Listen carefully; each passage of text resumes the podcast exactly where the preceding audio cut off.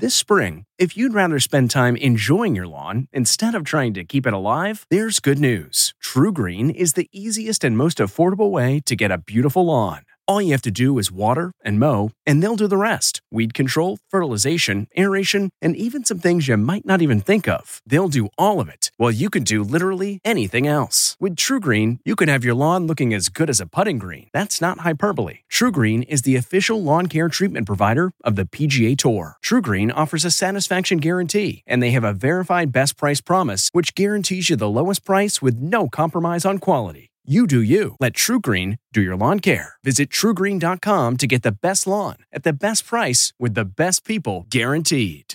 This episode is brought in part to you by Audible, your go to destination for thrilling audio entertainment.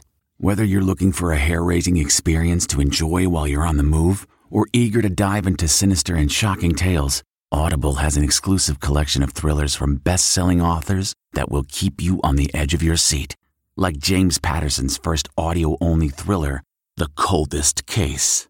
Experience stories like never before, where every chilling detail is brought to life by captivating sound design. Plus, as an Audible member, choose one title a month to make yours forever. And now, new members can try Audible free for 30 days. Just visit audible.com slash WonderyPod or text WonderyPod to 500, 500. That's audible.com slash WonderyPod or text WonderyPod to 500 500. I'm Margaret Brennan in Washington. And this week on Face the Nation, with President Trump painting a bleak portrait of America under a Biden administration, Americans are reeling from more racial injustice protests, devastating natural disasters, and continued spread of COVID 19. With the dark days of August coming to an end, the challenges facing America in the fall are staggering. As the clock ticks down to election day, the competition between the candidates is now focused on just how bad things would be under the other guy's leadership. Today's Democrat Party is filled with hate.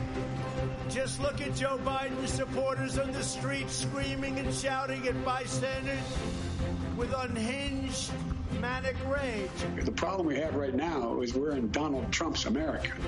Kenosha, Wisconsin, where Jacob Blake was paralyzed following a police shooting, saw more unrest this weekend, as did Portland, Oregon, where protests have been held for 91 nights. The reality is that the life of a black person in America has never been treated as fully human. For the most part, it's been peaceful protesters seeking justice, but the president is calling for law and order.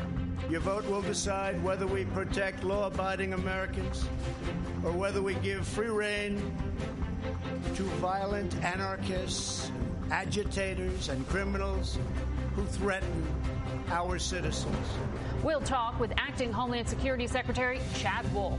Plus, we'll hear from Florida Congresswoman Val Demings. She's a former police chief and a Biden supporter. Kentucky Attorney General Daniel Cameron supports the president and is overseeing the Breonna Taylor case. We'll also speak to attorney Benjamin Crump. He's representing the Taylor and Blake families. Former FDA Commissioner and Dr. Scott Gottlieb will give us an update on COVID 19. Finally, as the sports world fights racism in America with boycotts and emotional public pleas. It's amazing why we keep loving this country and this country does not love us back. We'll talk with CBS News special correspondent and host of the NFL Today, our own James Brown. It's all just ahead on Face the Nation.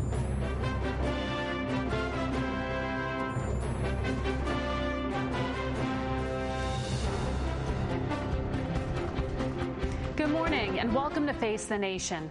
It is another grim Sunday morning here in Washington in the aftermath of protests at Black Lives Matter Plaza just down the street from us here at CBS, as well as in other cities across the country. This as the number of corona cases worldwide passed the 25 million mark. Almost a quarter of those cases are here in the U.S. The death toll is near 183,000. We begin this morning with CBS News national correspondent Mark Strassmann in Atlanta, Georgia. Chaos overnight in Washington, D.C., one block from the White House. Police waving steel batons cleared out a couple hundred Black Lives Matter protesters. They also fired tear gas and flashbang grenades to get people moving. The clashes were among the worst seen here in the last couple months. More confrontation across the country in Portland, Oregon. A caravan of Trump supporters drove downtown and scuffled with protesters. Get back in your car, dude. Move the flag out. What you gonna do? Suddenly, gunfire. A man lay dead in the street, shot in the chest. Police say the hat he wore represented a far right group. They've battled before with protesters here who have gathered nightly for months. And thank you, Portland cops, for not doing a damn thing. No justice, no peace. And this is Kenosha, Wisconsin, at the intersection of injustice and outrage. It's not on a GPS. You have to feel it to find it, like these protesters. They marched again this weekend because Jacob Blake may never walk again. A week ago, his three children screamed as a white police officer shot him seven times in the back. What gave them the right to think that my son was an animal? Blake's father addressed protesters. I'm tired of this.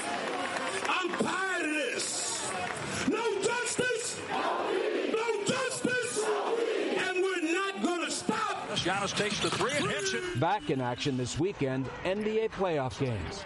After the Kenosha shooting, players began boycotting to protest issues of social justice. Work stoppages spread across the WNBA, Major League Soccer, and Major League Baseball before games resumed. Dodgers superstar Mookie Betts. There's a lot going on in the world, and uh, change needs to be made. America's other ongoing crisis is COVID, also still in search of needed change. Nationally, new cases and deaths are generally falling. But the new health worry is in Midwest and Upper Plain states, where new cases are rising. And the CDC stumbled again this week. Its revised guidance suggested limiting testing to patients who show viral symptoms. Public health experts pounced. 40% of people with COVID show no symptoms and can spread the virus. Director Robert Redfield later said anyone exposed to the virus can get tested. And with schools from kindergarten to college reopening across the country, health experts expect another COVID spike. Sometime in the next three weeks, America's official COVID death toll will top 200,000 people. Just like those protesters, the virus shows no sign of disappearing. Margaret? Mark Strassmann in Atlanta. Thank you. We want to go now to the acting Homeland Security Secretary Chad Wolf. He joins us from FEMA headquarters here in Washington. Good morning to you. Good morning. I want to ask you about what is going on in Portland overnight. We saw a man there killed during dueling demonstrations between a pro Trump caravan and Black Lives Matter activists. Given the situation, which seems very tense, will the Trump administration ask for everyone, including those pro Trump supporters, to pull back? Well, we've been asking Portland to do their job really for over three months now. What you see in Portland is an environment. They, they foster an environment. They foster an environment of this lawlessness and chaos.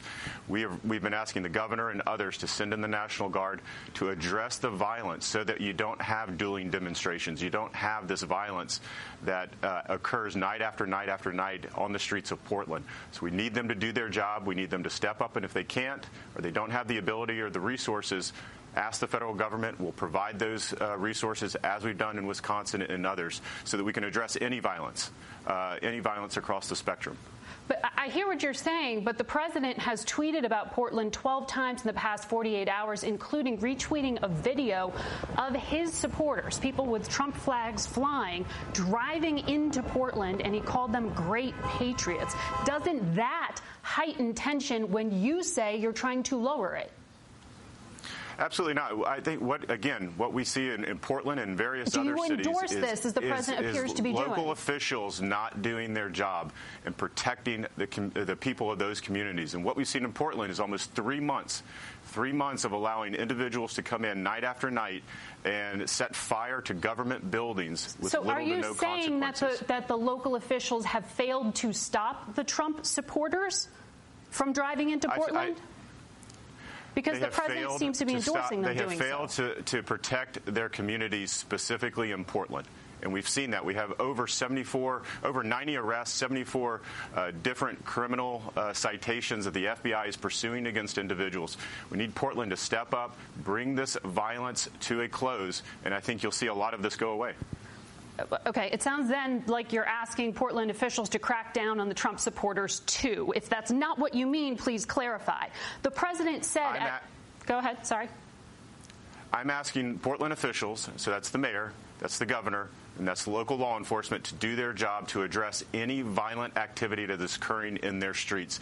As soon as they do that, again, we'll see that as we've seen in Wisconsin and other places. We'll see the violence go down to almost zero, and this will address the issue that Portland has been dealing with for three months. Yeah. That the citizens in Portland have been dealing with for over three months. It's time to end the lawlessness and the chaos that we see in Portland. The president said Friday at his New Hampshire rally uh, that he's been discussing invoking the Insurrection Act to deal with Wisconsin. He's mentioned things about Portland as well.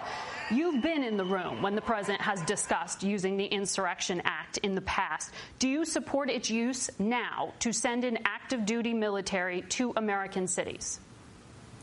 Again, I'm not going to get in front of the president on any decisions that he may or may I'm not, not make. asking about what the I can tell you is. I have been in I have been in a number of decisions and a number of meetings where we have addressed and talked about the violence that's going on in a number of cities around this country, including Portland, but also Wisconsin, Chicago, Atlanta, and other cities.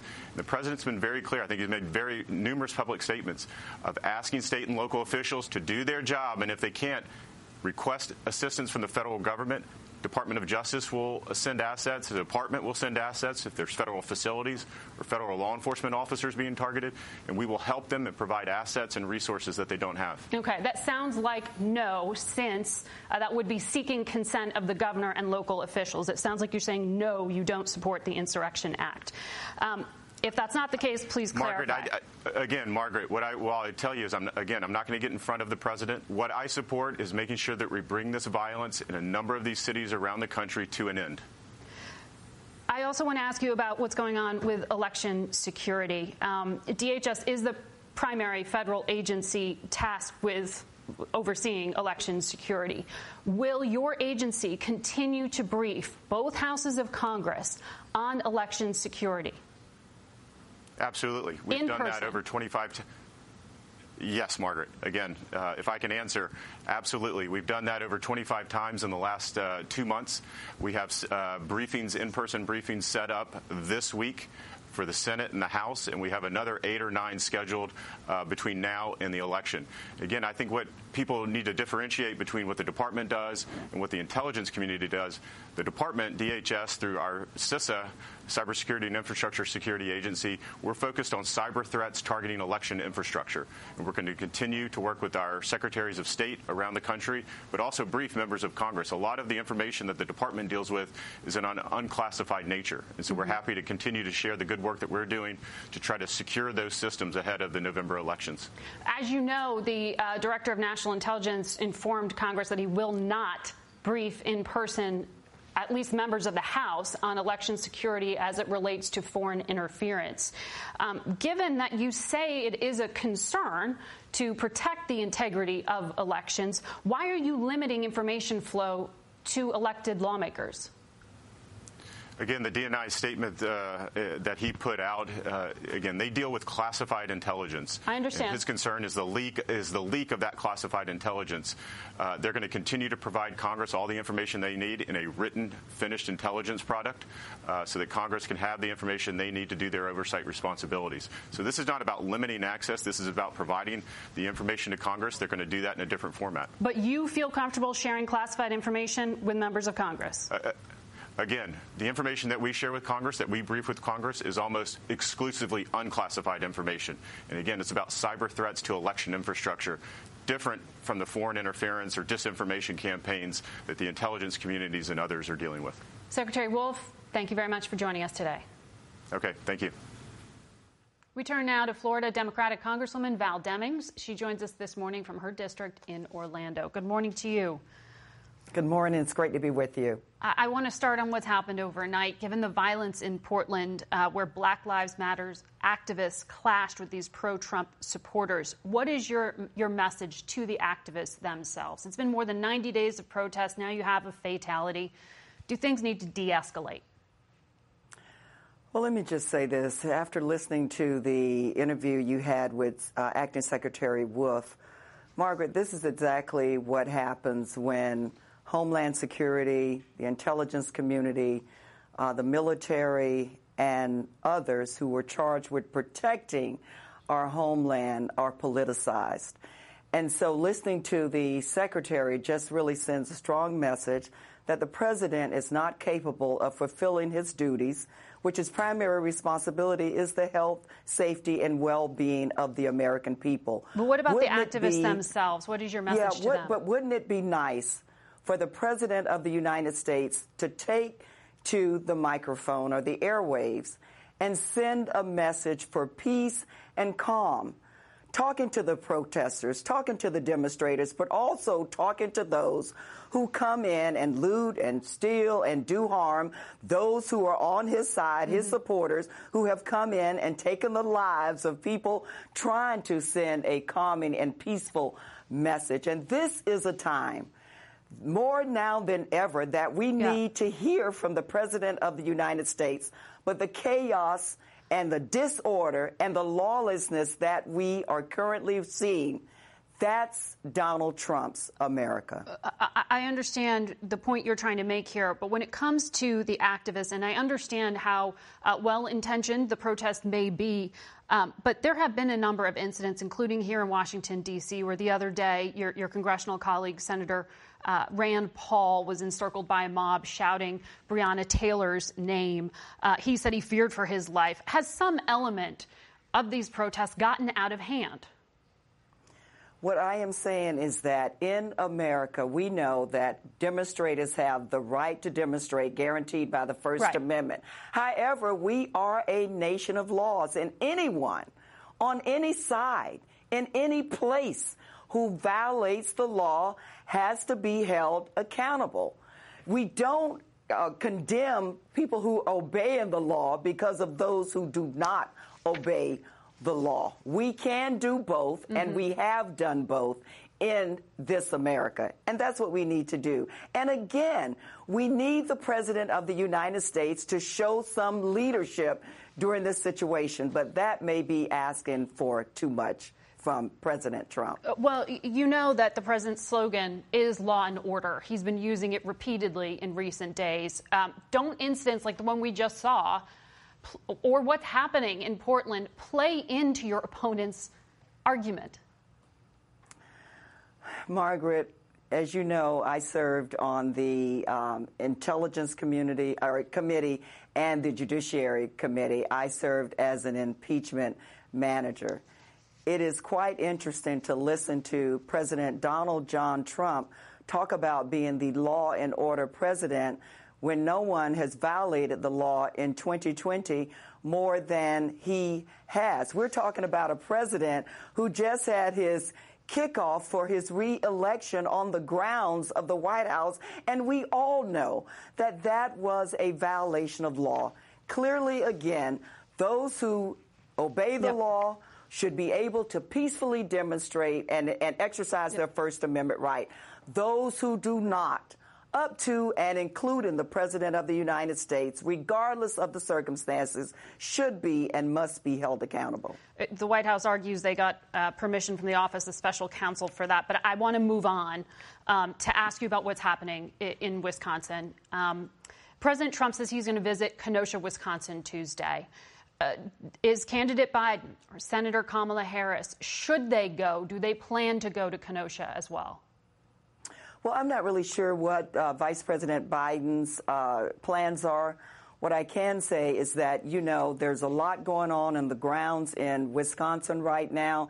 And every time a high profile visit is, is made, there are a lot of resources that have to go into that visit. However, as the President of the United States, whether it's a natural disaster or civil unrest, I think should take the time mm-hmm. and the resources to go and be on the ground and again provide that peace and calm. And again, Margaret, as we talk about what is going on, civil unrest that is happening, unfortunately, in our nation, it's something we're certainly familiar with and have been familiar with for decades.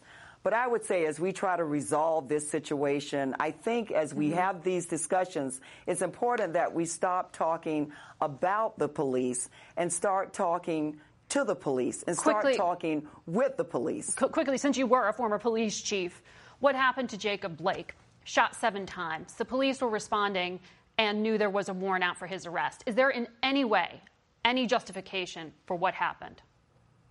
I think what we have to do is all take a deep breath if we want justice to be served. We've got to wait until a thorough and complete investigation is done. We do not want to play judge, jury, and executioner, whether we're talking about Mr. Blake or we're talking about the police officer. We want the facts, and we must have all of them if we want to see justice served, and I believe we all do. Congresswoman Demings, thank you for joining us. Thank you.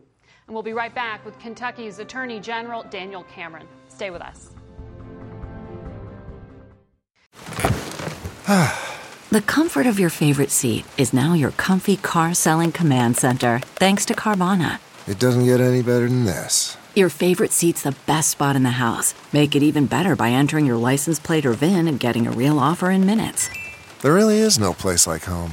And speaking of home, Carvana will pick up your car from yours after you finalize your offer. Visit Carvana.com or download the app and sell your car from your comfy place. We go now to the Republican Attorney General of Kentucky, Daniel Cameron. He joins us this morning from Louisville. Good morning to you. Good morning, Margaret. Thanks for having me on. Uh, thanks for joining us. Uh, you were at the RNC this week giving a full throated endorsement of President Trump. I want to ask you about something he did this morning when he liked a tweet from a, report, a supporter who wrote, Kyle Rittenhouse is a good example of why I decided to vote for Trump. That's the 17 year old who shot three people, killing two of them in Kenosha this week when he took the law into his own hands. Is that the kind of law and order for America that the president endorses and you support? Well, let me just say uh, that I condone violence in all of its forms. I want to make that clear uh, from the very beginning. I also want to address, you know, during my speech uh, Tuesday evening, I tried to make it very clear uh, that as Republicans, we recognize those who, in earnest, want to uh, make sure that there's peace, justice, and equality. Did you mean uh, in condemn, sir? I'm sorry. Say that again. You said Say condone. Again, I think perhaps you misspoke when you said you condone violence. You meant you condemn it? No, condemn violence in all forms, absolutely. Yes, ma'am. Um, during your speech, when you endorsed President Trump, you spent a lot of time talking about race, and in particular, comments that Joe Biden has made about black Americans that you found offensive, you said. Did you also find it offensive when President Trump tweeted last month a video of supporters of his yelling, white power? Well, look, what I was trying to articulate the other evening is that Joe Biden, the way that he looks at the black vote, he looks at it as a monolithic vote. Uh, in my judgment, there is great diversity within the black community, uh, and Joe Biden uh, doesn't seem to get that message nor understand it. And so, what I was trying to say the other evening is that Joe Biden uh, has taken for granted African Americans in this country. And whether you're a black conservative, or a black Democrat or moderate, mm-hmm. uh, I think it is wise to look at your options during this campaign and make an individual assessment uh, right. of who will better serve your interests. That was what I was trying to articulate, uh, and I think that uh, President Trump, look, he fights every day for the American worker. Uh, well, I can uh, certainly say that I've known him for Sorry, but on that very specific question of something he tweeted that, that your fellow Republican, Senator Tim Scott, on this program rejected, and before that has said, in his view, President Trump does say things that are racially insensitive. To be clear, were you also offended when the president did this? Well, I look again. I condemn any sorts of violence, any sort of uh, racist rhetoric. I certainly recognize that this is a country that is ever growing and evolving. The Republican Party stands with those who uh, welcome peace, justice, and equality. I think just like your viewers, we can certainly tell the difference uh, between those that in earnest want to make sure that there's peace, justice, and equality in this country, as opposed that are trying to hijack uh, mm-hmm. this moment. Again, President Trump uh, can speak for himself, and, and voters get to make an assessment of him right. and President uh, uh, Vice President Pence. So, look, I appreciate uh, the way that President Trump has reached out to me, brought me into the fold in terms of conversations about law and order. Uh, we cannot have chaos reign in the streets. Uh, I don't think anyone wants chaos reigning in the streets, sir. Um, but we will have to take a commercial break and continue our conversation with you on the other side of it. So please stay with us. Uh, and all of you, please stay with us because there's much more ahead. Every day, our world gets a little more connected, but a little further apart. But then, there are moments that remind us to be more human Thank you for calling Amica Insurance. Hey, uh, I was just in an accident. Don't worry, we'll get you taken care of. At Amica, we understand that looking out for each other isn't new or groundbreaking. It's human. Amica, empathy is our best policy. CBS News is launching a new franchise for original reporting on issues that affect traditionally underrepresented communities. It's called CBS Village, and it's debuting with The Power of August, which is a new documentary that explores key moments in civil rights history that happened during the month of August. To watch, go to cbsnews.com forward slash live. We'll be right back with more from Kentucky Attorney General Daniel Cameron, and we'll hear from the civil rights attorney representing the Blake family, Benjamin Crump, plus Dr. Scott Gottlieb and our own James Brown. Stay with us.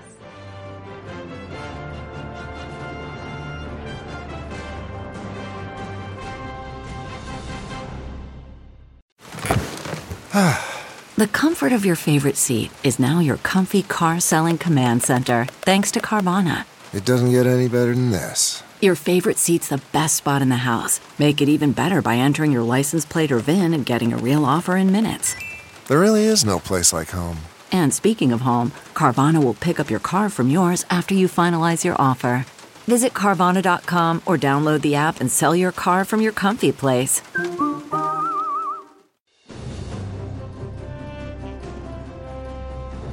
Welcome back to Face the Nation. Let's pick up where we left off with Kentucky Attorney General Daniel Cameron.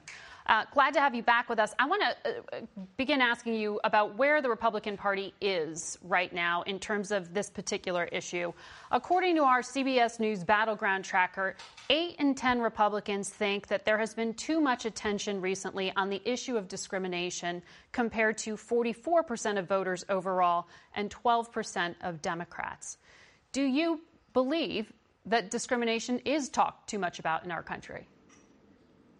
Well, look, again, I will point back to the remarks that I made on Tuesday evening where I talked about the Republican Party uh, wanting justice, peace, and equality. And we certainly recognize anybody uh, who has an agenda that is consistent with those values.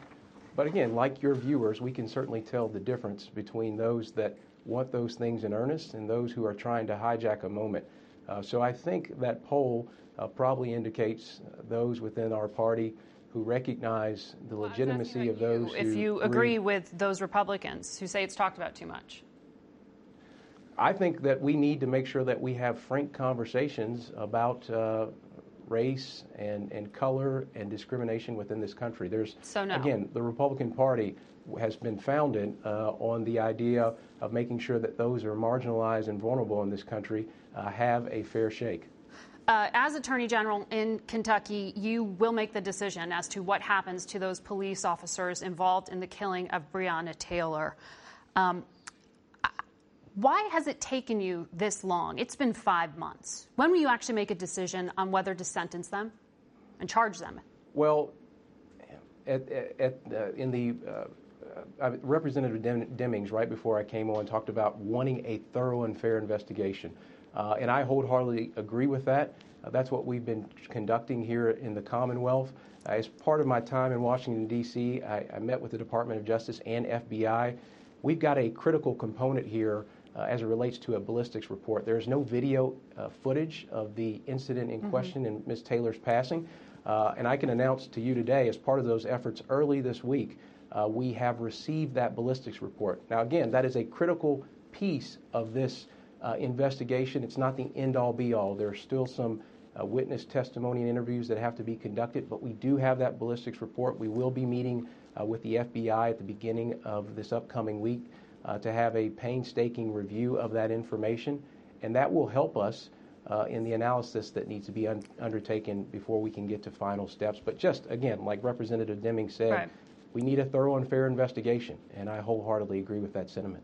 Well, I'm, I'm curious as to what information you need specifically that you, you are hoping to learn from this ballistics. I, I just want to read from uh, a letter from that was written to one of the three officers terminated. It was from the chief of police to that officer, and it is scathing. It says Brett Hankison displayed an extreme indifference to the value of human life when you wantonly and blindly fired 10 rounds into the apartment of Breonna Taylor. He says the shooter wouldn't have even been able to know who he was firing at. Some of the rounds went into the apartment next door. It sounds like he was just blindly firing here. How is that not clearly a criminal action? What is it that you actually need to hear more than what the police chief has said himself? Well, Margaret, I don't want to get into the specifics. It is an ongoing investigation, and I don't want to compromise it uh, in any way. But uh, be confident, and again, your viewers should know uh, that we are looking under every stone, leaving no stone unturned as it relates to this investigation. Again, a thorough and fair investigation is what is dever- deserved by all those involved. Uh, look, as the Attorney General, uh, initially, this was not our case. We took this case mm-hmm. uh, because we have the resources internally uh, to conduct a fair and thorough investigation. We've got career prosecutors and investigators uh, with a wealth of knowledge and information that can undertake an independent investigation. Mm-hmm. And we mm-hmm. also have the strength of relationships with the FBI to receive uh, this ball- ballistics uh, report and information uh, that can be critical to our analysis. Uh, and we look forward to hearing an update from you now that you have that information. Thank you very much, Mr. Attorney General. Thank you. We turn now to Benjamin Crump. He is the attorney representing the family of Jacob Blake. He's also represented the families of Ahmaud Arbery, Breonna Taylor, and George Floyd, and he joins us from Tallahassee, Florida. Uh, Mr. Crump, uh, if you could respond to the news that we just heard from Daniel Cameron, the Attorney General, he said that they now have the ballistics report from the FBI, which suggests something is happening, forward movement with this case after five months. Uh, what are you expecting? Well, Margaret, thank you for having me. And that is uh, welcome news because since Breonna Taylor was executed in the sanctity of her own home by this uh, no knock warrant that was dangerously executed, we have been trying to get answers, our legal team, and as for her mother, who every day demanded from the police department why did they execute her daughter in her own apartment? And they've gotten no answers. It's just been delay tactic delay tactic delay tactic. We've been told when they get the ballistics report that's what they needed to wrap up this investigation and finally give them answers that they so desperately want and the community so desperately needs to try to heal. So at this point we are hoping that this conclusion will be sooner rather than later because justice delayed is justice denied. Are you suggesting that the Attorney General was deliberately delaying this? Is that what you are suggesting here? Well, I know Breonna Taylor's family is distrustful of the entire system. You must remember, Margaret, the police report, this three page police report, uh, erroneously uh, reported that there was no forced entry and that there were no injuries, even though Breonna Taylor's body was mutilated with eight bullets while she was practically naked. And so this is the conspiracy that the family believed was at the beginning to sweep her death under the rug. So you have to forgive them from not trusting any law enforcement officials right now and why black people all over America yep. are distrustful because when the, it is fitting for them, they release information very quickly. But when it's something that holds the police accountable, is we got this long, exhaustive mm-hmm. investigation. I want to ask you about Jacob Blake, whose whose family you are working with. Um, how is he doing, and how are the three children who were in his car when they watched their father being shot? Uh, Margaret, thank you for asking about Jacob. Uh, obviously, he suffered catastrophic injuries. A bullet pierced his spinal cord, a bullet shattered his vertebrae, a bullet went into his intestines where he lost most of his intestines. A bullet went into his colon where he lost his colon. A bullet went into his kidney. Thank God they were able to save that. He has two holes in his stomach. He has a hole in his arm from a bullet. He's lost uh, control of his bowel movements. He has no functions of his male organs. Uh, and for the rest of his life, he's going to be a shell of himself. And his three little boys were in that car, ages eight years old, five years old, and three years old. And they witnessed all of this. So you can only imagine the psychological issues these little babies are going to have. And his eight year old son was celebrating his birthday. So imagine what the rest of his birthdays are going to be each year. Oof, our, our thoughts are with his children. Um, I want to ask you the president has announced he plans to go to Kenosha, Wisconsin uh, on Tuesday, and he will meet with law enforcement. Has the Blake family been contacted? Do they are they open to meeting with the president? Have they been asked? Uh, the Blake family has not been contacted at this time. Uh, Blake family is very respectful of all uh, our elected officials, and as his mother says, she prays for all of our elected officials. Um, so we will see uh, from whether the President Trump's administration or Vice President Biden uh, campaign and him and Kamala Harris, uh, the senator, have already spoken for about an hour to mm-hmm. the Blake family. Uh, but they are just focused right now, Margaret, on trying to march for their son because he'll never be able to stand up yeah. for himself unless a miracle happens. Mr. Crump, thank you very much for your time today. We will be right back with Dr. Scott Gottlieb. Stay with us. CarMax is putting peace of mind back in car shopping by putting you in the driver's seat to find a ride that's right for you. Because at CarMax, we believe you shouldn't just settle for a car, you should love your car. That's why every car we sell is CarMax certified quality so you can be sure with upfront pricing that's the same for every customer. So don't settle. Find love at first drive and start shopping now at CarMax.com. CarMax, the way car buying should be. We go now to former FDA Commissioner Dr. Scott Gottlieb, who joins us from Westport, Connecticut. Good morning to you. Good morning. So we're around 41,000 infections a day, 900 or so deaths a day. How dangerous is it to be taking this level of virus into the fall with us?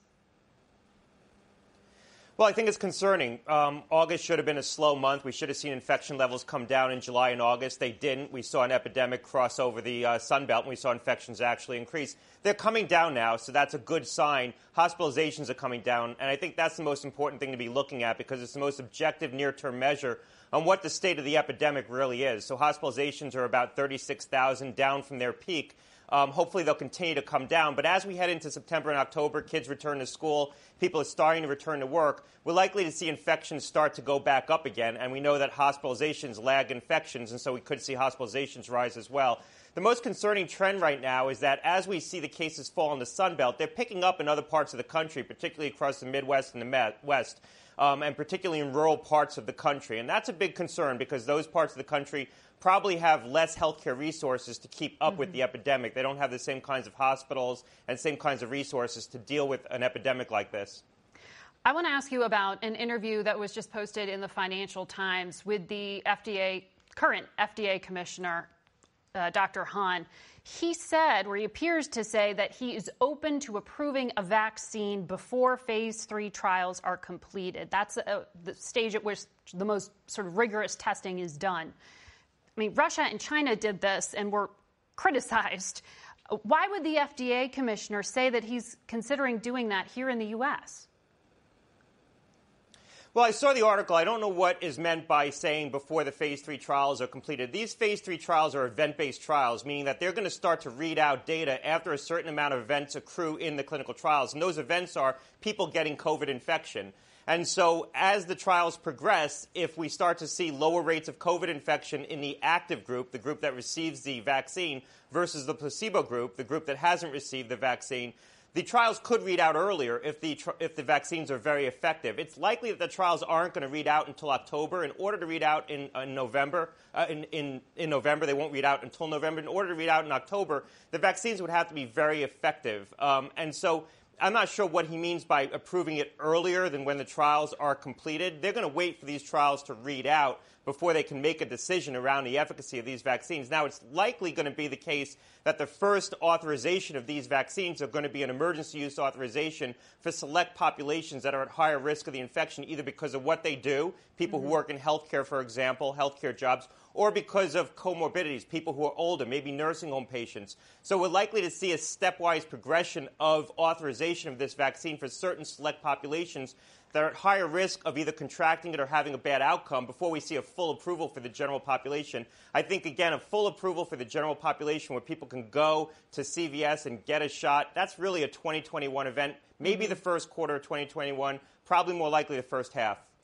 But for the FDA commissioner to say something like this, I mean, it's going to be ultimately his job to approve a vaccine for Americans to go get those shots in the arm whenever they are available. For him to say something that suggests bypassing protocols, isn't that very damaging for the public agency that Americans need to trust? Well, look, I think that the agency should be speaking to the process. And the, the, process is rigorous. The process is well established. The agency's put out very clear guidelines on what the approvability of these vaccines is, what the metric is that they're going to use as a basis to approve these vaccines. And what they've said is the vaccines need to be 50% effective at either reducing the incidence of COVID disease or reducing infection, reducing people actually getting infected. And so there's very clear objective criteria that's been put out. I think that's what the agency should be speaking to and its leadership should be speaking to. The process, the fact that it's, it's well articulated, there's clear guidelines put out, it goes through multiple layers of review among professional scientists, career scientists who have been doing this a very long time. And ultimately, the decisions are made by career leadership of the clinical centers, of the biologic center. I think people can have confidence in that process, and that's what they should be pointing to. Not speaking about, you know, the circumstances in which decisions might be made earlier or later. I think just focusing on the process. And the process itself, if we rely on that, it yeah. has integrity and rigor to it. Just to be very clear, are you saying that the FDA commissioner couldn't do what he seemed to say he would possibly do in this article? I don't think the FDA commissioner could step in okay. and obviate a decision by gotcha. the professional staff, and I don't think he can stop these trials early. Gotcha. Uh, I want to ask you about schools. Um, eh, schools in a number of states have seen some level of outbreak. Uh, is it best practice to shut the school down or to just isolate those kids? It depends on the precautions that the school has been taking. If schools are doing a better job of trying to control infection within the school, children are wearing masks, they have children in defined cohorts, so that there is an infection in one class, they know that that class hasn't been exposed to other classes, it's just the children in that particular pod. I think they can make a reasonable decision just to maybe um, have children in one particular class go and get tested, stay home until they clear, until they test negative, as opposed to closing down the entire school. And this really speaks to the importance of putting those precautions in place so that they can isolate effect, infection more effectively. And a lot of schools are doing that. I think that's mm-hmm. very prudent. The CDC changed its guidance on testing. Um, why do you think they did it? Because the American Academy of Pediatrics says they object.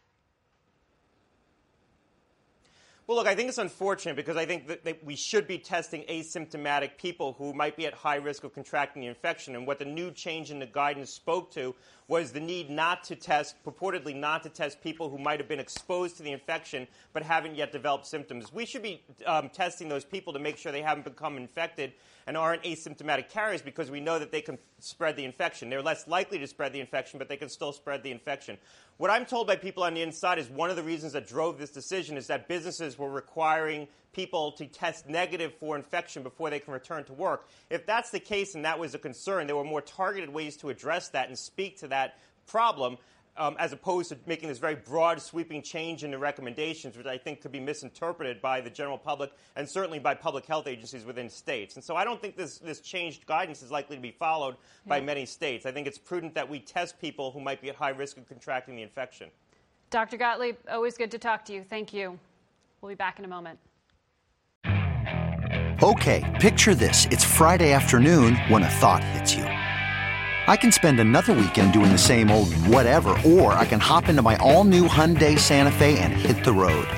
With available HTRAC, all wheel drive, and three row seating, my whole family can head deep into the wild. Conquer the weekend in the all new Hyundai Santa Fe. Visit HyundaiUSA.com or call 562 for more details. Hyundai, there's joy in every journey. We're all familiar with the public personalities of our sports heroes, as we know them on the field, on the court, but the personal feelings of many athletes, black and white, came to light this week in the aftermath of the Jacob Blake shooting. We go now to CBS News special correspondent and host of NFL Today, James Brown. Uh, good morning to you, JB. Great to have you here. Good morning. Good to be here, Margaret.